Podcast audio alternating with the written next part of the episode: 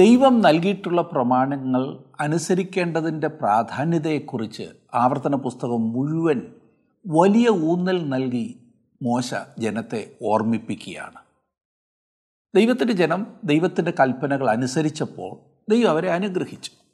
അവർ ദൈവവചനം അവഗണിച്ചപ്പോൾ വാസ്തവത്തിൽ ദൈവത്തിന്റെ അനുഗ്രഹങ്ങളെ അവർ നിഷേധിക്കുകയായിരുന്നു. ഈ വസ്തുത മോശ വീണ്ടും വീണ്ടും ഓർമ്മിപ്പിച്ചുകൊണ്ട് അവരോട് പറയുന്നത് അവർ ദൈവവചനം അനുസരിക്കണം എന്നത്രേ. അനുസരണം എന്നുള്ളത് ആവർത്തന പുസ്തകത്തിലെ ഏറ്റവും ശ്രദ്ധേയമായ ഒരു പദമാകുന്നു. ആവർത്തന പുസ്തകത്തിൽ മോശ നൽകുന്ന ആദ്യ പ്രസംഗത്തിന്റെ ഉദ്ദേശം തന്നെ അവരുടെ പിതാക്കന്മാരുടെ ജീവിതത്തിൽ ദൈവം പ്രവർത്തിച്ച വിധങ്ങളും ദൈവം അവരുടെ ഇടയിൽ ചെയ്ത അത്ഭുതങ്ങളും അവർ ഓർക്കേണ്ടതായിരുന്നു എന്നതാണ്. അവരുടെ പിതാക്കന്മാരുടെ മരുഭൂയാത്രയിൽ ദൈവം ചെയ്ത അത്ഭുത പ്രവർത്തികൾ ആ ജനം ഓർക്കുമെന്നും അത് അവരുടെ ജീവിതത്തിൽ വലിയ ആഴത്തിലുള്ള നിലനിൽക്കുന്ന പ്രയോജനം വരുത്തി അവർ അവരുടെ മക്കളോട് അത് വിവരിച്ചിരിക്കും എന്നും മോശ ചിന്തിച്ചു. ദൈവവുമായി ആ ജനം ചെയ്ത ഉടമ്പടി അവർ ഒരിക്കലും ലംഘിക്കരുതെന്ന് മോശ വളരെ ശക്തമായി അവരോട് പറഞ്ഞു. ആവർത്തന പുസ്തക പഠനം നമ്മുടെ ജീവിതത്തിൽ അനുസരണത്തിനൊരു വലിയ പ്രചോദനമായി തീർന്നു എന്ന കാര്യത്തിൽ സംശയമില്ല. ഇന്ന് ഒടുവിലത്തെ മൂന്ന് അധ്യായങ്ങളായ മുപ്പത്തിരണ്ട് മുപ്പത്തിമൂന്ന് മുപ്പത്തിനാല് അധ്യായങ്ങൾ നാം ചിന്തിക്കുവാൻ പോകുകയാണ്.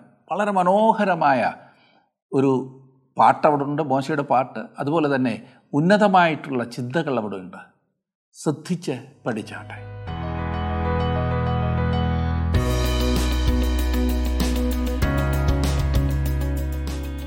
നാം ആവർത്തന പുസ്തകം മുപ്പത്തിയൊന്നാം അധ്യായം വരെ പഠിച്ചു കഴിഞ്ഞിരുന്നല്ലോ.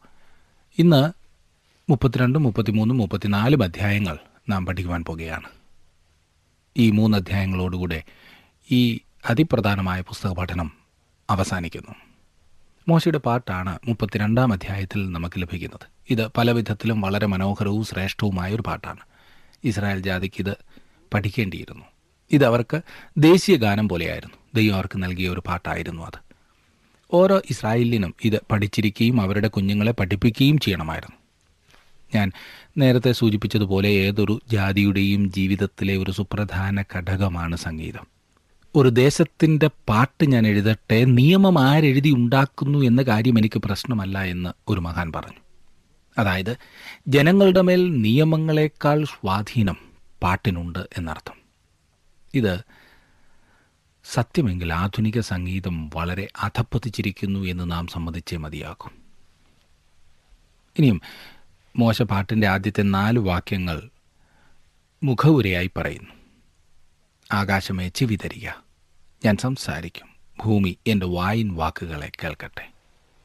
ആവർത്തന പുസ്തകം മുപ്പത്തിരണ്ടാം അധ്യായത്തിന്റെ ഒന്നാം വാക്യമാണ് ഞാൻ വായിച്ചത്.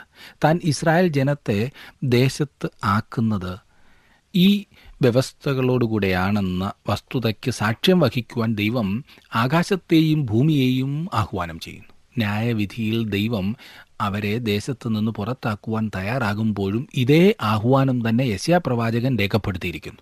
വാസ്തവത്തിൽ യശ്യാവിന്റെ പുസ്തകം ആരംഭിച്ചിരിക്കുന്നത് തന്നെ അപ്രകാരമാണ്.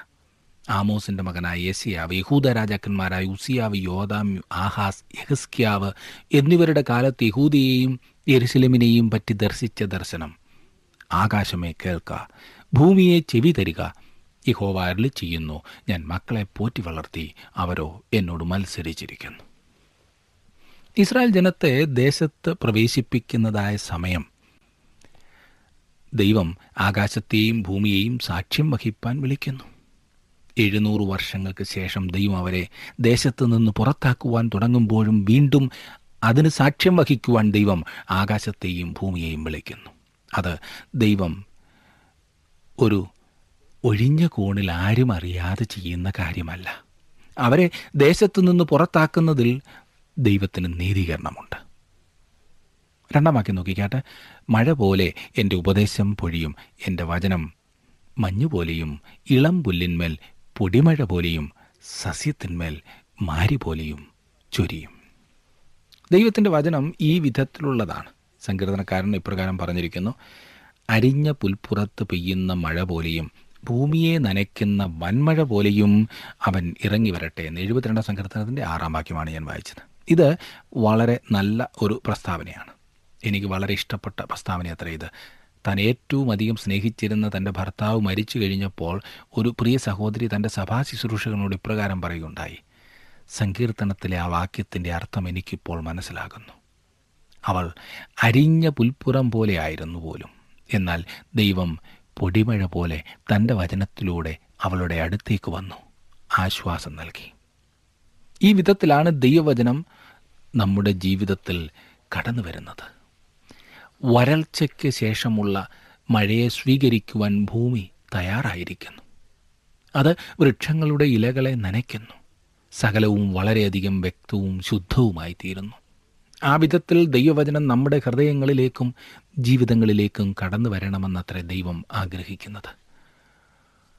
വരൾച്ചയ്ക്ക് ശേഷമുള്ള നാളുകൾ മഴ പെയ്യാതിരുന്നതിന് ശേഷമുണ്ടാകുന്ന മഴ നമ്മുടെ ഹൃദയത്തെ എത്രമാത്രം കുളിർപ്പിക്കും. ദൈവവചനം താങ്കളുടെ ജീവിതത്തിൽ എത്രമാത്രം പ്രാധാന്യമുള്ള ഒരു കാര്യമാകുന്നു. ദൈവവചനം താങ്കൾക്ക് ഉന്മേഷം നൽകുന്നതാണോ? ജീവിതത്തിൽ മന്ദീഭവിച്ചും മുരടിച്ചും പോകുന്നതിന് കാരണം ദൈവവചനത്തെ അവഗണിക്കുന്നതാണ്. ദൈവവചനത്തോട് വാഞ്ചയുള്ളവരായിരിക്കണം നാം. ദൈവവചനം വായിക്കുവാനും പഠിക്കുവാനും നാം സമയമെടുക്കണം. അത് ധ്യാനിക്കുന്നത് നമ്മുടെ ഏറ്റവും പ്രധാനപ്പെട്ട സംഗതിയാകണം. അതെ മൂന്നാം വാക്യത്തിൽ നാം വായിക്കുന്നത് ഞാൻ യഹോവയുടെ നാമം ഘോഷിക്കും നമ്മുടെ ദൈവത്തിന് മഹത്വം കൊടുപ്പീൻ. നമ്മുടെ സാഹിത്യ കൃതികളിൽ ദൈവത്തിന് മഹത്വം കൊടുക്കുന്നതായ കാര്യങ്ങൾ അധികം എഴുതി കാണുന്നില്ല. ഉണ്ടെങ്കിൽ തന്നെ പലപ്പോഴും അവന്റെ നാമം വെറുതെ എടുക്കുകയായിരിക്കും ചെയ്യുന്നതില്ലേ? നാലാം വാക്യത്തിൽ നാം വായിക്കുന്നത് അവൻ പാറ അവന്റെ പ്രവൃത്തി അത്യുത്തമം അവന്റെ വഴികളൊക്കെയും ന്യായം. അവൻ വിശ്വസ്തതയുള്ള ദൈവം വ്യാജമില്ലാത്തവൻ നീതിയും നേരുമുള്ളവൻ തന്നെ. ഇത് പാറയെക്കുറിച്ചുള്ള പാട്ടാണ് എന്ന കാര്യം ശ്രദ്ധിക്കുക. പാറ എന്ന വാക്ക് ഈ പാട്ടിൽ ഏഴ് പ്രാവശ്യം ഉപയോഗിച്ചിട്ടുണ്ട്. യേശു ക്രിസ്തുവിനെ പാറ എന്ന് വിളിച്ചിട്ടുണ്ട്. ക്രിസ്തു മൂലക്കല്ലാണ് എന്ന് പത്രോസിന്റെ ഒന്നാം ലേഖനം രണ്ടാം അധ്യായത്തിന്റെ ആറാം വാക്യത്തിൽ പറഞ്ഞിരിക്കുന്നു. അവന്റെ പ്രവർത്തനം പൂർണമാണ്. ഈ പാട്ട് ദൈവത്തെ മഹത്വപ്പെടുത്തുന്നതാണ്. നാമും ഇന്ന് അവനെ മഹത്വപ്പെടുത്തേണ്ടത് ആവശ്യമത്രേ. ദൈവത്തിന്റെ കൃപയ്ക്ക് പകരമായി ഇസ്രായേൽ ജാതി തിന്മയാണ് പ്രവർത്തിച്ചത്. അഞ്ചും ആറും വാക്യങ്ങളിൽ നാം കാണുന്നത് അവർ അവനോട് വഷളത്വം കാണിച്ചു. അവർ അവന്റെ മക്കളല്ല. സ്വയം കളങ്കമത്രേ. വക്രതയും കോട്ടവുമുള്ള തലമുറ ഭോഷത്വവും അജ്ഞാനവുമുള്ള ജനമേ. ഇങ്ങനെയോ നിങ്ങൾ യഹോവയ്ക്ക് പകരം കൊടുക്കുന്നത് അവനല്ലോ നിന്റെ പിതാവ് നിന്റെ ഉടയവൻ. അവനല്ലോ നിന്നെ സൃഷ്ടിക്കുകയും രക്ഷിക്കുകയും ചെയ്തവൻ. സൃഷ്ടിപ്പ് കാരണം ദൈവമാണ് ഇസ്രായേലിന്റെ പിതാവ്. വീണ്ടെടുപ്പിനെക്കുറിച്ച് ദൈവം ഇവിടെ സൂചിപ്പിക്കുന്നില്ല. സകല മനുഷ്യജാതിയെയും ദൈവം സൃഷ്ടിച്ചതിനാൽ ഒരു വിധത്തിൽ ദൈവമാണ് സകല ജനങ്ങളുടെയും പിതാവ്. ദൈവം ആദാമിനെ സൃഷ്ടിച്ചപ്പോൾ ആദാം ദൈവത്തിന്റെ ഒരു പുത്രൻ എന്ന് വിളിക്കപ്പെട്ടിരുന്നു. എന്നാൽ ആദാം പാപം ചെയ്തു. അതിനുശേഷം കർത്താവായ യേശുക്രിസ്തുവിലുള്ള വിശ്വാസത്താൽ ദൈവമക്കളായി തീർന്നിട്ടില്ലാത്ത ആദാമിന്റെ പരമ്പരയിൽപ്പെട്ട ആരെയും ദൈവമകൻ അഥവാ ദൈവമകൾ എന്ന് വിളിക്കപ്പെടുന്നില്ല. മനുഷ്യജാതിയെ മുഴുവനായി ഒരു വക്രതയുള്ള തലമുറയായിട്ടാണ് ഒരു മൂഢജാതിയായിട്ടാണ് ചിത്രീകരിക്കുന്നത്. ഏഴ് മുതൽ പതിനാല് വരെയുള്ള വാക്യങ്ങളിൽ ദൈവത്തിന്റെ നന്മയെക്കുറിച്ച് പറഞ്ഞിരിക്കുന്ന അതിമനോഹരമായ ഭാഗമാണ് ഇനിയും നമുക്ക് കാണുവാൻ കഴിയുന്നത്. ഏഴാം വാക്യം മുതൽ ഞാൻ വായിക്കാം. ഏഴ് മുതൽ ഒൻപത് വരെ ആദ്യം ശ്രദ്ധിച്ചാട്ട്. പൂർവ ദിവസങ്ങളെ ഓർക്കുക. മുൻ തലമുറകളുടെ സംവത്സരങ്ങളെ ചിന്തിക്കുക. നിന്റെ പിതാവിനോട് ചോദിക്കുക അവൻ അറിയിച്ചു തരും. നിന്റെ വൃദ്ധന്മാരോട് ചോദിക്കുക അവർ പറഞ്ഞു തരും. മഹോന്നതൻ ജാതികൾക്ക് അവകാശം വിഭാഗിക്കുകയും മനുഷ്യപുത്രന്മാരെ വേർപിരിക്കുകയും ചെയ്തപ്പോൾ അവൻ ഇസ്രായേൽ മക്കളുടെ എണ്ണത്തിന് തക്കവണ്ണം ജാതികളുടെ അതിർത്തികളെ നിശ്ചയിച്ചു. യഹോവയുടെ അംശം അവന്റെ ജനവും യാക്കോബ് അവന്റെ അവകാശവും ആകുന്നു. എട്ടാം വാക്യം വളരെ അസാധാരണമായ ഒന്നാണ്. ഇതിന് തൃപ്തികരമായ ഒരു വിശദീകരണം പറയുവാൻ വളരെ വിഷമമാണ്. ഇസ്രായേൽ മക്കളുടെ സംഖ്യയ്ക്ക് തക്കവണ്ണമാണ് ഭൂമിയിലെ ജാതികളുടെ എണ്ണം. അഥവാ ജാതികളുടെ അതിർത്തികൾ നിശ്ചയിച്ചിരിക്കുന്നത് ഇസ്രായേൽ മക്കളുടെ എണ്ണത്തിന് തക്കവണ്ണമാണ്. യഹൂദന്മാരും അവരുടെ ദേശവും ഭൂമിയിലെ ഏറ്റവും ശ്രദ്ധേയമായ സ്ഥലമായി തീരുവാനുള്ള കാരണം എന്താണ് എന്ന് ഈ ഭാഗം വിശദീകരിക്കുന്നു.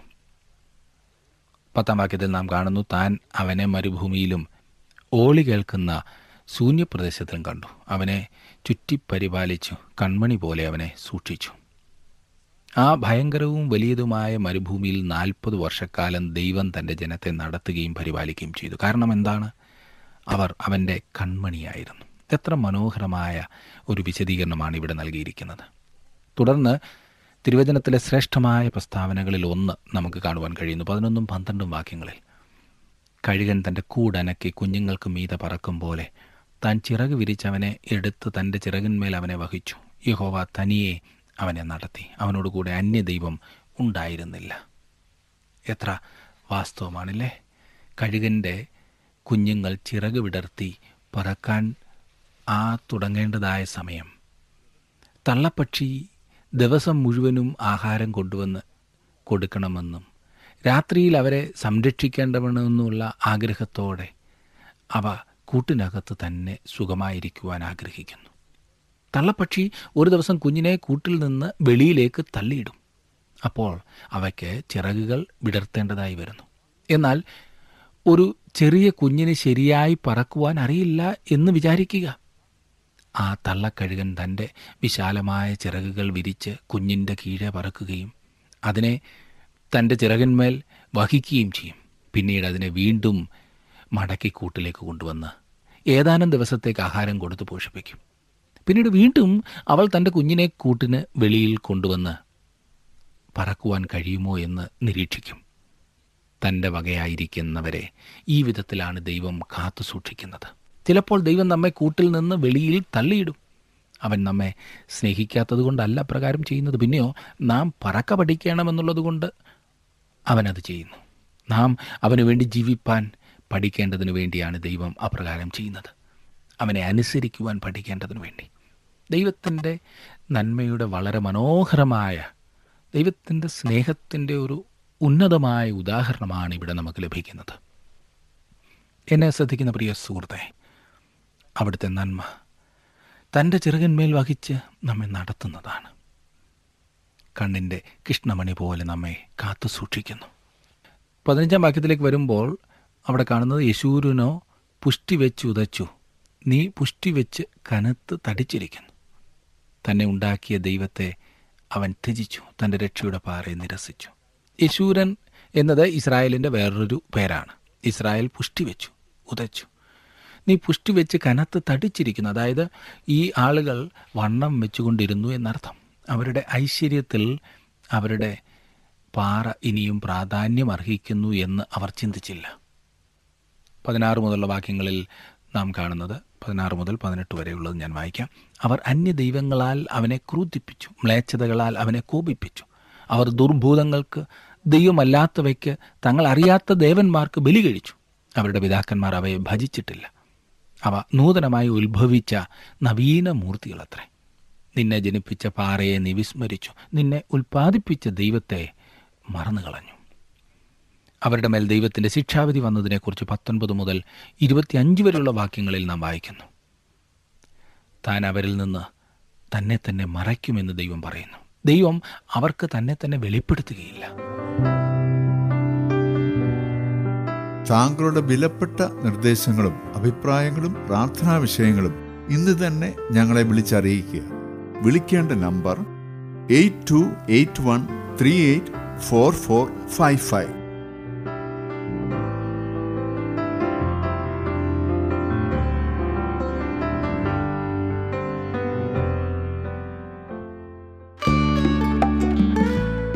ഇന്നത്തെ പ്രോഗ്രാം താങ്കൾക്ക് ഇഷ്ടപ്പെട്ടുവോ? എങ്കിൽ ഉടൻ തന്നെ ഞങ്ങൾക്കൊരു മിസ് കോൾ തരിക. അടുത്ത വിജയി ഒരുപക്ഷെ താങ്കളായിരിക്കാം.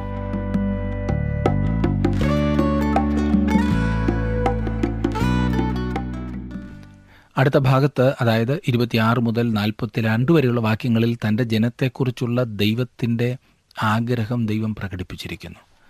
ഇരുപത്താറ് ഇരുപത്തിയേഴും വാക്യങ്ങൾ ഞാനൊന്ന് വായിക്കാം.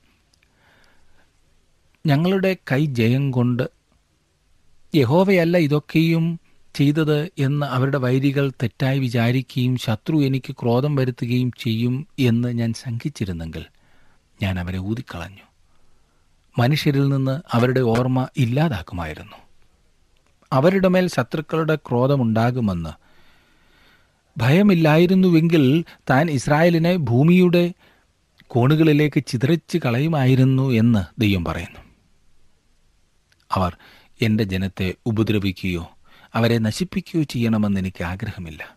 അല്ലാത്തപക്ഷം അവരുടെ ശത്രുക്കൾ തങ്ങളുടെ കൈയാണ് ബലമേറിയത്. യഹോവയല്ല ഇത് ചെയ്തിരിക്കുന്നത് എന്ന് പറയുവാൻ ഇടയാകുമെന്ന് ദൈവം പറയുന്നു. ദൈവത്തിന് തന്റെ ജനത്തെക്കുറിച്ച് വലിയ താല്പര്യമുണ്ട് അവരെ വീണ്ടെടുക്കുവാൻ അവൻ ആഗ്രഹിക്കുന്നു. അവരെ രക്ഷിക്കണമെന്നുള്ളതാണ് അവന്റെ ഉദ്ദേശം.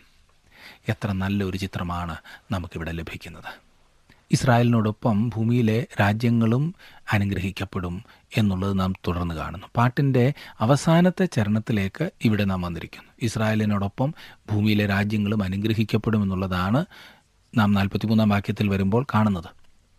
ജാതികളെ അവന്റെ ജനത്തോടുകൂടെ ഉല്ലസിപ്പിൻ. അവൻ സ്വദാസന്മാരുടെ രക്തത്തിന് പ്രതികാരം ചെയ്യും. തന്റെ ശത്രുക്കളോട് അവൻ പകരം വീട്ടും തന്റെ ദേശത്തിനും ജനത്തിനും പാപപരിഹാരം വരുത്തും. ഇതോടെ മോശയുടെ ഈ മനോഹരമായ പാട്ട് അവസാനിക്കുന്നു. നാൽപ്പത്തിനാലും നാൽപ്പത്തിയഞ്ചും വാക്യങ്ങളിൽ നാം കാണുന്നത് അനന്തരം മോശയും നൂന്റെ മകനായ യോശുവയും വന്ന് ഈ പാട്ടിന്റെ വചനങ്ങളൊക്കെയും ജനത്തെ ചൊല്ലിക്കൽപ്പിച്ചു. മോശ ഈ സകല വചനങ്ങളും എല്ലാ ഇസ്രായേലിനോടും സംസാരിച്ചു തീർന്നപ്പോൾ അവൻ അവരോട് പറഞ്ഞത് ഇനിയും തന്റെ അന്തിമമായ ഉപദേശങ്ങളാണ് നാം കാണുന്നത്. നാൽപ്പത്തിയാറ് നാൽപ്പത്തിയേഴും വാക്യങ്ങളിൽ ഈ ന്യായപ്രമാണത്തിലെ വചനങ്ങളൊക്കെയും പ്രമാണിച്ച് നടക്കേണ്ടതിന് നിങ്ങൾ നിങ്ങളുടെ മക്കളോട് കൽപ്പിപ്പാൻ തക്കവണ്ണം ഞാൻ ഇന്ന് നിങ്ങൾക്ക് സാക്ഷീകരിക്കുന്ന സകല വചനങ്ങളും മനസ്സിൽ വെച്ചുകൊള്ളുവീൻ. ഇത് നിങ്ങൾക്ക് വ്യർത്ഥ കാര്യമല്ല. നിങ്ങളുടെ ജീവൻ തന്നെയാകുന്നു. നിങ്ങൾ കൈവശമാക്കേണ്ടതിന് യോർദാൻ കടന്നു ചെല്ലുന്ന ദേശത്ത് നിങ്ങൾക്ക് ഇതിനാൽ ദീർഘായുസുണ്ടാകും അവരുടെ ദേശത്തെ താമസം അനുസരണത്തെ ആശ്രയിച്ചാണ് ഇരിക്കുന്നതെന്ന് വീണ്ടും പറഞ്ഞിരിക്കുന്നു.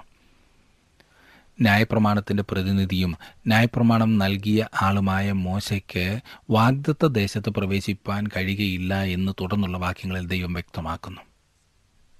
നിയമ വ്യവസ്ഥിതി വാസ്തവത്തിൽ ഒരു തടസ്സമാണ്. ന്യായപ്രമാണം പാപത്തെ വെളിപ്പെടുത്തുക മാത്രമേ ചെയ്യുന്നുള്ളൂ. പാപത്തെ നീക്കിക്കളയുവാൻ അതിന് കഴിയുകയില്ല. ന്യായപ്രമാണത്തിന് രക്ഷിപ്പാൻ കഴിയുകയില്ല. ന്യായപ്രമാണത്തിന് മോശയെ വാഗ്ദത്ത ദേശത്ത് കൊണ്ടുവന്നാക്കുവാൻ കഴിഞ്ഞില്ല. അനുഗ്രഹത്തിന്റെ സ്ഥാനത്തേക്ക് നമ്മെ നടത്തുവാൻ ന്യായപ്രമാണത്തിന് സാധ്യമല്ല. തന്റെ മരണത്തിന് മുൻപ് പരസ്യമായി മോശ ചെയ്ത അന്തിമമായ പ്രവൃത്തി ഓരോ ഗോത്രങ്ങളെയും അരികെ വിളിച്ച് അവരെ ഓരോരുത്തരെയും അനുഗ്രഹിക്കുകയായിരുന്നു. മുപ്പത്തിമൂന്നാം അധ്യായത്തിൽ നാം അത് കാണുന്നു. ഒന്നാമത്തെ വാക്യത്തിൽ അതായത് മുപ്പത്തിമൂന്നാം അധ്യായത്തിന്റെ ഒന്നാമത്തെ വാക്യത്തിൽ നാം മുപ്പത്തിമൂന്നാം അധ്യായത്തിന്റെ തലക്കെട്ടാണ് കാണുന്നത്. ഇതൊരു അനുഗ്രഹമാണ്. കഴിഞ്ഞ അധ്യായങ്ങളിൽ മോശ ഇസ്രായേൽ ജനത്തിന്റെ പാപം കാരണം ദൈവം അവരുടെ മേൽ അയക്കുവാൻ പോകുന്ന ഭീതിയെക്കുറിച്ച് ശാപത്തെക്കുറിച്ച് വിളിച്ചു പറഞ്ഞെങ്കിൽ ഇവിടെ ഒരു അനുഗ്രഹം പറഞ്ഞുകൊണ്ട് അവൻ വിടവാങ്ങുവാൻ പോവുകയാണ് മോശ ഒരു പ്രവാചകനെ പോലെയും ഒരു പിതാവിനെ പോലെയും ആ ജനത്തെ അനുഗ്രഹിച്ചു. തനിക്ക് കാണുവാൻ സാധിക്കയില്ലെങ്കിലും അവൻ അവർക്ക് സന്തോഷം ആശംസിക്കുകയാണ്. രൂപൻ മുതൽ മോശ ആരംഭിക്കുന്നു. ആറാം വാക്യത്തിൽ മുപ്പത്തിമൂന്നാം അധ്യായത്തിന്റെ ആറാം വാക്യത്തിൽ റൂബൻ മരിക്കാതെ ജീവിച്ചിരിക്കട്ടെ അവന്റെ പുരുഷന്മാർ കുറയാതിരിക്കട്ടെ എന്ന് പറയുന്നു. ഇസ്രായേലിൽ നിന്നൊരു ഗോത്രമെന്ന നിലയിൽ റൂബൻ ഒരിക്കലും മാഞ്ഞു പോകുവാൻ ഇടയാകരുതെന്ന് മോശ പ്രാർത്ഥിക്കുന്നു. ഏഴാം വാക്യത്തിലേക്ക് വരുമ്പോൾ മുപ്പത്തിമൂന്നാം അധ്യായത്തിന്റെ ഏഴാം വാക്യം യഹൂദയ്ക്കുള്ള അനുഗ്രഹമായിട്ട് അവൻ പറഞ്ഞത് യഹോവേ യഹൂദിയുടെ അപേക്ഷ കേട്ട് അവനെ സ്വജനത്തിലേക്ക് കൊണ്ടുവരണമേ. തന്റെ കൈകളാൽ അവൻ തനിക്കായി പോരുന്നു. ശത്രുക്കളുടെ നേരെ നീ അവന് തുണയായിരിക്കണമേ. യഹൂദ രാജകീയമായ ഗോത്രമാണ്. അവരിൽ നിന്നാണ് മഷിഹ വരുവാൻ പോകുന്നത്. എട്ട് മുതൽ പതിനൊന്ന് വരെയുള്ള വാക്യങ്ങളിൽ വരുമ്പോൾ അഹരോൻ കുടുംബത്തിലെ പൗരോഹിത്യത്താൽ ഈ ഗോത്രം ആദരിക്കപ്പെട്ടിരുന്നു എന്ന് നാം കാണുന്നു. ലേവി ഗോത്രം. അതെ ന്യായപ്രമാണം പഠിപ്പിക്കുക എന്ന പദവി അവർക്കുണ്ടായിരുന്നു. ലേവിയിൽ കൂടി ഇസ്രായേൽ ജാതി അനുഗ്രഹം പ്രാപിക്കപ്പെടും. അത് ദൈവവചനം പഠിപ്പിക്കുന്നവരിലൂടെ ദേശം അനുഗ്രഹിക്കപ്പെടും എന്നുള്ളതിന്റെ ഒരു മുൻകുറിയാണ്. ലേവി ഗോത്രം വിളിക്കപ്പെട്ടത് കർമാനുഷ്ഠാനങ്ങൾ നടത്തി ജനത്തെ സംതൃപ്തിപ്പെടുത്തുവാനല്ല. യാഗങ്ങൾ നടത്തി ജനങ്ങളെ അനുഗ്രഹിക്കുവാൻ മാത്രമല്ല. അവൻ വിളിക്കപ്പെട്ടത് ദൈവത്തിന്റെ ന്യായപ്രമാണം തന്റെ ജനത്തെ പഠിപ്പിക്കുവാനാണ്. സഭാ ശുശ്രൂഷയിലായിരിക്കുന്ന നമ്മെ ഓരോരുത്തരെയും ദൈവം വിളിച്ചിരിക്കുന്നതും ഇതേ ഉത്തരവാദിത്വം നിറവേറ്റുവാനാണ്. ദൈവവചനം അറിയാത്തതാണ് നമ്മുടെ ജനം ഇന്ന് തെറ്റി നടക്കുന്നതിന് കാരണം. അവർക്ക് ആദർശങ്ങൾ അറിയാം രാഷ്ട്രീയം അറിയാം. എന്നാൽ ദൈവവചനം അറിയില്ല. ദൈവവചനം പഠിക്കുവാൻ നമുക്ക് നമ്മുടെ ജനങ്ങളെ സഹായിക്കാം. തുടർന്ന് ബെന്യാമിനെക്കുറിച്ചും യോസഫിനെക്കുറിച്ചും എല്ലാം പറയുന്നു. ഇസ്രായേലിൽ യോസഫിലൂടെ അതായത് എഫ്രീമിലൂടെയും മനശയിലൂടെയും അനുഗ്രഹം വരാൻ പോകുന്നു. ഇരുപത്തിനാലാം വാക്യത്തിൽ രസകരമായ ഒരു അനുഗ്രഹത്തെക്കുറിച്ച് പറഞ്ഞിരിക്കുന്നു. ഞാനൊന്ന് വായിക്കാം. ഇരുപത്തിനാലാം വാക്യം. ആശേറിനെക്കുറിച്ച് അവൻ പറഞ്ഞത് ആശേർ പുത്രസമ്പത്ത് കൊണ്ട് അനുഗ്രഹിക്കപ്പെട്ടവൻ അവൻ സഹോദരന്മാർക്ക് ഇഷ്ടനായിരിക്കട്ടെ. അവൻ കാൽ എണ്ണയിൽ മുക്കട്ടെ. ചില വർഷങ്ങൾക്ക് മുൻപ് ദേശത്തിന്റെ വടക്കേ ഭാഗത്തേക്ക് അതെ ആശേരന്റെ പ്രദേശത്ത് കൂടി ഒരു എണ്ണക്കുഴൽ ആ രാജ്യത്തേക്ക് വന്നതിനാൽ ഇത് രസകരമായിരിക്കുന്നു. ഇന്ന് ആ പ്രദേശങ്ങളിൽ ലഭ്യമാകുന്ന എണ്ണയെക്കുറിച്ചാണ് ഈ പ്രവചനം എന്ന് മനസ്സിലാക്കാവുന്നതാണ്. ആ പ്രദേശങ്ങളിൽ ഇത്രയധികം എണ്ണ ലഭ്യമാണെന്ന് ആരും ഒരു നാളും ചിന്തിച്ചിരുന്നിരിക്കില്ല. എന്നാൽ ദൈവത്തിന് മറഞ്ഞിരിക്കുന്നതൊന്നുമില്ലല്ലോ. തുടർന്നുള്ള വാക്യങ്ങൾ ഒന്ന് ശ്രദ്ധിച്ച് ഇരുപത്തിയാറ് മുതൽ ഉള്ള വാക്യങ്ങൾ. യശൂരുവിന്റെ ദൈവത്തെപ്പോലെ ഒരുത്തനുമില്ല. നിന്റെ സഹായത്തിനായി അവൻ ആകാശത്തൂടെ തന്റെ മഹിമയിൽ മേഘാരുടനായി വരുന്നു. പുരാതനായ ദൈവം നിന്റെ സങ്കേതം കീഴേ ശാശ്വത ഭുജങ്ങളുണ്ട്. അവൻ ശത്രുവിനെ നിന്റെ മുമ്പിൽ നിന്ന് നീക്കിക്കളഞ്ഞു. സംഹരിക്ക എന്ന് കൽപ്പിച്ചിരിക്കുന്നു. ധാന്യവും വീഞ്ഞുമുള്ള ദേശത്ത് ഇസ്രായേൽ നിർഭയമായും യാക്കോബിൻ ഉറവ് തനിച്ചും വസിക്കുന്നു. ആകാശം അവന് മഞ്ഞു പൊഴിക്കുന്നു. ഇസ്രായേലി നീ ഭാഗ്യവാൻ. നിനക്ക് തുല്യൻ ആർ. യഹോവയാൽ രക്ഷിക്കപ്പെട്ട ജനമേ അവൻ നിന്റെ സഹായത്തിൻ പരിചയം നിന്റെ മഹിമയുടെ വാളുമാകുന്നു. നിന്റെ ശത്രുക്കൾ നിന്നോട് അനുസരണം നടിക്കും. നീ അവരുടെ ഉന്നതങ്ങളിന്മേൽ നടകൊള്ളും. ദൈവത്തിന് സ്തോത്രമില്ലേ? തന്നെ അനുസരിക്കുവാൻ താല്പര്യപ്പെടുന്ന ഓരോ ദൈവ പൈതലിനും ഇന്നും ആശ്വസിക്കുവാൻ ഉതകുന്ന മനോഹരമായ വാക്യങ്ങൾ. ഇസ്രായേൽ ജനം ദൈവത്തെ അനുസരിച്ചെങ്കിൽ എത്ര നന്നായിരുന്നു. തന്റെ മക്കളുടെ സഹായത്തിനായി അവൻ തന്റെ മഹിമയിൽ മേഘാരുടനായി വരുന്നു. അതെ നമ്മുടെ ദൈവത്തെ പോലെ ഒരുത്തനുമില്ല. പലപ്പോഴും നമ്മുടെ പ്രശ്നങ്ങളാണ് നമുക്ക് വലുത്. ദൈവത്തെക്കാൾ വലുത് അതാണ്. അതുകൊണ്ട് തന്നെ പ്രതിസന്ധികളിൽ നാം ദൈവത്തിലുള്ള ആശ്രയം വിട്ട് പതറിപ്പോകാറില്ലേ? വീണ്ടെടുക്കപ്പെട്ട ദൈവ പൈതലെ നിന്റെ ദൈവത്തെക്കാൾ വലുതായി ഒരുത്തനുമില്ല ഒന്നുമില്ല. അവിടുത്തെ കൈകളിൽ നിന്നും നിന്നെ പിടിച്ചു പറിക്കുവാൻ ആരെക്കൊണ്ടും സാധ്യമല്ല. ദൈവം മറന്നു കളഞ്ഞോ എന്ന് ചിന്തിച്ച് നിരാശപ്പെട്ടിരിക്കുന്ന താങ്കളുടെ സാഹചര്യം ദൈവം അറിഞ്ഞുകൊണ്ട് തന്നെയാണ്. അവിടുന്ന് താങ്കളുടെ സഹായത്തിനായിട്ടുണ്ട്. മോശ തന്റെ ദൈവത്തെക്കുറിച്ച് വിവരിക്കുന്നത് ശ്രദ്ധിച്ചാലും പുരാതനനായ ദൈവം നിന്റെ സങ്കേതം കീഴെ ശാശ്വത ഭുജങ്ങളുണ്ട്. അതെ നമ്മുടെ ദൈവം നിത്യനാണ്. മാറ്റവും മറിച്ചിലുമുള്ള ഒരു ലോകത്തിൽ നിത്യനായ ദൈവത്തെ കൂട്ടുപിടിക്കുന്നതല്ലേ ഏറ്റവും മനോഹരം? അതെ അതിനോളം അനുഗ്രഹിക്കപ്പെട്ട അവസ്ഥ വേറെ എന്താണുള്ളത്? സഹായിക്കാം കൂടെ ഇരിക്കാമെന്നൊക്കെ പറഞ്ഞ് നമ്മോടുകൂടെ ഇറങ്ങിത്തിരിച്ചവർ സൗകര്യപൂർവം വഴിക്കിട്ടിട്ട് പോയപ്പോൾ ആകെ നിരാശപ്പെട്ടു പോയ താങ്കൾക്ക് ആശ്രയിപ്പാൻ കൊള്ളാകുന്ന ഒരു നിത്യമായ ഇടമുണ്ട് എന്ന് മനസ്സിലാക്കുവാൻ കഴിഞ്ഞിട്ടുണ്ടോ? അതെ അവിടുന്നാണ് യഥാർത്ഥ സങ്കേതം. ഈ വലിയ സത്യം ഗ്രഹിച്ച സങ്കീർത്തനക്കാരൻ പാടിയത് അത്യുന്നതന്റെ മറവിൽ വസിക്കുകയും സർവശക്തന്റെ നിഴലിൻ കീഴിൽ പാർക്കുകയും ചെയ്യുന്നവൻ ഈ ഹോവയെക്കുറിച്ച് അവൻ എന്റെ സങ്കേതവും കോട്ടയും ഞാൻ ആശ്രയിക്കുന്ന എന്റെ ദൈവവും എന്ന് പറയുന്നു. തൊണ്ണൂറ്റിയൊന്നാം സങ്കീർത്തനത്തിന്റെ ആദ്യത്തെ രണ്ട് വാക്യങ്ങളാണ് ഞാൻ വായിച്ചത്. അതെ യഹോവയെ തന്റെ സങ്കേതമായി കണ്ടിട്ടുള്ളവർക്ക് മാത്രമേ തൊണ്ണൂറ്റിയൊന്നാം സങ്കീർത്തനത്തിൽ പറഞ്ഞിരിക്കുന്ന അനുഗ്രഹങ്ങൾ സ്വന്തമാക്കുവാൻ കഴിയൂ. ജീവിതത്തിലാകെ തകർന്നിരിക്കുന്ന പ്രിയ സഹോദര പ്രിയ സഹോദരി നിത്യനായ ദൈവത്തെ താങ്കളുടെ സങ്കേതമായി കാണുവാൻ അംഗീകരിക്കുവാൻ താങ്കൾക്ക് സാധിച്ചിട്ടുണ്ടോ? താൽക്കാലികമായ കാര്യങ്ങളിൽ നിന്നും ഒഴിഞ്ഞു മാറുവാൻ അതോ ഇന്നും അവയിൽ ജീവിതത്തെ നശിപ്പിക്കുകയാണോ? അവിടുന്ന് ശാശ്വത ഭുജങ്ങളാൽ താങ്കളെ താങ്ങി നടത്തുവാൻ മതിയായ ദൈവമാണ് അവിടുത്തെ കരങ്ങളിലാണെങ്കിൽ പിന്നെ ഭയപ്പെടുവാൻ ഒന്നുമില്ലല്ലോ. ബലമുള്ള അവിടുത്തെ ഭുജത്തിൽ നിന്നും താഴെ പോകുമെന്ന് ശങ്കിക്കേണ്ടതില്ല. വീഴുവാൻ എല്ലാ സാധ്യതയുമുള്ള സാഹചര്യത്തിലാണ് നാം ആയിരിക്കുന്നത്. എന്നാൽ നമുക്ക് കീഴെയുള്ള കരം എത്ര ശക്തമാണെന്നറിയാമോ? അത് മാത്രമല്ല ഈ പറഞ്ഞ ഭുജം അല്പകാലത്തേക്ക് മാത്രമുള്ളതല്ല അത് ശാശ്വതമാണ്. യേശു അരളി ചെയ്തു ഞാനോ ലോകാവസാനത്തോളം എല്ലാ നാളും നിങ്ങളോട് കൂടെയുണ്ട് എന്ന്. ഏത് പ്രതികൂലത്തിന്റെ മധ്യത്തിലും ഒരു ദൈവപൈതലിന് ആനന്ദിക്കുവാൻ സാധിക്കുന്ന വാഗ്ദത്വമാണിത് അതെ ഇരുപത്തിയൊൻപതാം വാക്യത്തിൽ നാം വായിക്കുന്ന യഹോവയാൽ രക്ഷിക്കപ്പെട്ട ജനമേ അവൻ നിന്റെ സഹായത്തിൻ പരിചയം നിന്റെ മഹിമയുടെ വാളുമാകുന്നു. അതെ നമുക്ക് ഓരോരുത്തർക്കും അവകാശപ്പെടാവുന്ന അതിമഹത്തായ അതിമഹത്തായ വാഗ്ദത്വമാകുന്നു ഇത്. ശത്രുവിന്റെ തീയമ്പുകളെ കെടുക്കുവാൻ തക്ക പരിചയവനാണ്. ഒരു ദൈവവേദലിനെ സംരക്ഷിക്കുന്നത് ദൈവമാണ്. നാം നിരാശപ്പെടേണ്ട യാതൊരു ആവശ്യവുമില്ല. മുപ്പത്തിനാലാം അധ്യായത്തിലേക്കും കൂടി നമുക്ക് വരാം. മുപ്പത്തിനാലാം അധ്യായത്തിന്റെ ആദ്യത്തെ ആറ് വാക്യങ്ങളിൽ നാം വായിക്കുമ്പോൾ എന്തുകൊണ്ടാണ് മോശയുടെ ശവക്കുഴിയുടെ സ്ഥലം ആർക്കും അറിയാൻ പാടില്ലാത്തത്? എന്നുള്ളൊരു ചിന്ത നമുക്കുണ്ടാകും. അങ്ങനെ പ്രത്യേകം രേഖപ്പെടുത്തിയിരിക്കുമ്പോൾ അതിനെന്തെങ്കിലും പ്രത്യേകത ഉണ്ടെന്ന് വന്നേക്കാം. അല്പം ആ വഴിക്ക് ചിന്തിക്കുന്നത് നല്ലതാണ്. മോശയെ മരണത്തിൽ നിന്നും ഉയർപ്പിച്ചു വാഗ്ദത്ത ദേശത്ത് കൊണ്ടുവരേണ്ടതിനായി ദൈവം അങ്ങനെ ചെയ്തതാകാം.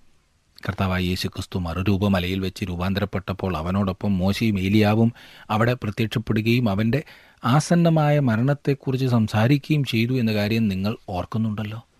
അങ്ങനെ പിന്നീട് മോശ വാഗ്ദത്ത ദേശത്ത് എത്തിച്ചേർന്നു എന്ന കാര്യം ഓർത്തിരിക്കേണ്ടത് അത്രേ മറുരൂപമലയിൽ നാം കാണുന്നത് മോശയുടെ ഭൂതമല്ല എന്ന് ചുരുക്കം. അവിടെ ദൈവത്തിന്റെ കരം നാം കാണുന്നു. അതൊരു അത്ഭുതത്താൽ സംഭവിച്ചതാകുന്നു. അങ്ങനെ സംഭവിച്ചതിനാൽ മരിച്ചവരുടെ എല്ലാം ആത്മാക്കൾ നമ്മുടെ ചുറ്റും നടപ്പുണ്ട് എന്ന അർത്ഥമില്ല കേട്ടോ. മോശയെ വാഗ്ദത്ത ദേശത്ത് എത്തിക്കുവാൻ ന്യായപ്രമാണത്തിന് കഴിഞ്ഞില്ല എന്നാൽ കർത്താവ് യേശു ക്രിസ്തു അവനെ വാഗ്ദത്ത ദേശത്ത് കൊണ്ടുവന്നു. ഏഴും എട്ടും വാക്യങ്ങളിൽ വരുമ്പോൾ ഞാനൊന്ന് ചോദിക്കട്ടെ എന്തുകൊണ്ടാണ് മോശയുടെ ശവകുടീരം രഹസ്യമായി സൂക്ഷിച്ചിരുന്നത്? മോശ മറുരൂപമലയിൽ പ്രത്യക്ഷപ്പെടുന്നത് സാത്താൻ ഒരിക്കലും ആഗ്രഹിച്ചിരുന്ന കാര്യമല്ല. അത് എങ്ങനെയെങ്കിലും തടയുവാനാണ് അവൻ ശ്രമിക്കുന്നത്. അതിനാൽ മോശയുടെ ശവസംസ്കാരം ദൈവം തന്നെ നിർവഹിച്ചു എന്നത്രേ നമുക്ക് കാണുവാൻ കഴിയുന്നത്. ഇത് ഒരു ഏകാന്ത മരണമായിരുന്നു എന്ന് നമുക്ക് തോന്നാമെങ്കിലും ഒരു തർജിമയിൽ പറഞ്ഞിരിക്കുന്നത് അവൻ ദൈവത്തിന്റെ ചുംബനത്തോടെ മരിച്ചു എന്നത്രേ. ഹ ദൈവം മോശയെ മുത്തം ചെയ്യുകയും അവനെ ഉറക്കുവാൻ കിടത്തുകയും ചെയ്തു. എത്ര മനോഹരമായൊരു ചിത്രമാണ് നമുക്കിവിടെ ലഭിക്കുന്നത്. ഓരോ ദൈവ പൈതലിനും ഈ അനുഭവം ഉണ്ടായിരുന്നെങ്കിൽ മരണത്തെ ഭയപ്പെടുന്ന പ്രിയ സുഹൃത്തെ ദൈവത്തിന്റെ ചുംബനം ലഭിച്ച് ഉറങ്ങുവാൻ പോകുന്നത് ഇഷ്ടമല്ലേ? എത്ര വലിയ പ്രത്യാശയാണ് നമുക്കുള്ളത്. ഈ പ്രത്യാശ നൽകിയ ദൈവത്തെ നമുക്ക് സ്തുതിക്കാം. ഇന്നത്തെ പഠനത്തോടുകൂടി ആവർത്തന പുസ്തക പഠനം പൂർത്തീകരിക്കുകയാണ്. അതിമഹത്തായ അനേകം പാഠങ്ങൾ നമുക്ക് ഇതിൽ നിന്നും പഠിക്കുവാൻ സാധിച്ചില്ലേ. തുടർന്നും ഈ പുസ്തകം വായിക്കുകയും ധ്യാനിക്കുകയും ദൈവം നിങ്ങളോട് അനുസരിക്കുവാൻ ആവശ്യപ്പെടുന്ന കാര്യങ്ങൾ അനുസരിക്കുകയും ചെയ്താട്ടെ. അത് വലിയ അനുഗ്രഹത്തിന് കാരണമാകും. ദൈവം നിങ്ങളെ അനുഗ്രഹിക്കട്ടെ. പുതിയൊരു പുസ്തക പഠനവുമായി അടുത്ത ക്ലാസ്സിൽ നമുക്ക് വീണ്ടും കാണാം. അതുവരെ ദൈവം നിങ്ങളോട് കൂടെ ഉണ്ടായിരിക്കട്ടെ. ഇന്നത്തെ പ്രോഗ്രാം താങ്കൾക്ക് ഇഷ്ടപ്പെട്ടുവോ? എങ്കിൽ ഉടൻ തന്നെ ഞങ്ങൾക്കൊരു മിസ് കോൾ തരിക. അടുത്ത വിജയി ഒരുപക്ഷെ താങ്കളായിരിക്കാം.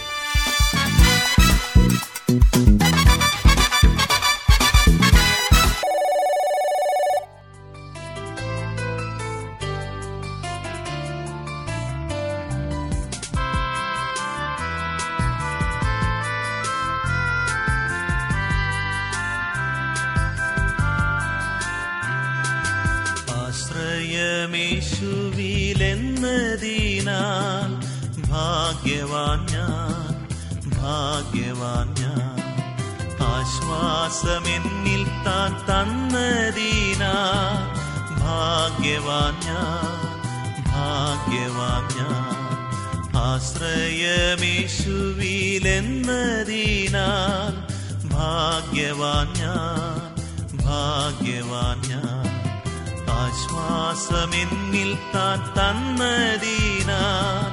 ഭാഗ്യവാൻ ഞാൻ ഭാഗ്യവാൻ ഞാൻ